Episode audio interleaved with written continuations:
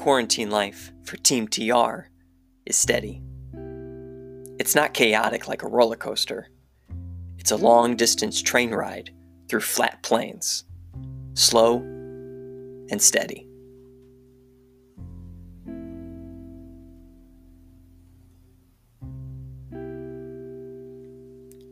Much of my time is spent on the computer for work, so the rest of the time, I try to stay off it. Drinking tea, reading, writing, walking, playing soccer, calling friends and family.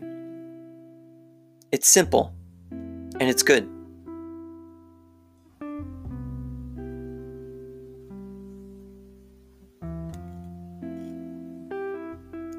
When it's quiet, I think about those whose lives are now a roller coaster, or maybe more like a car crash, with unexpected twists flips. I feel helpless and small. I hug my wife and say, I love you.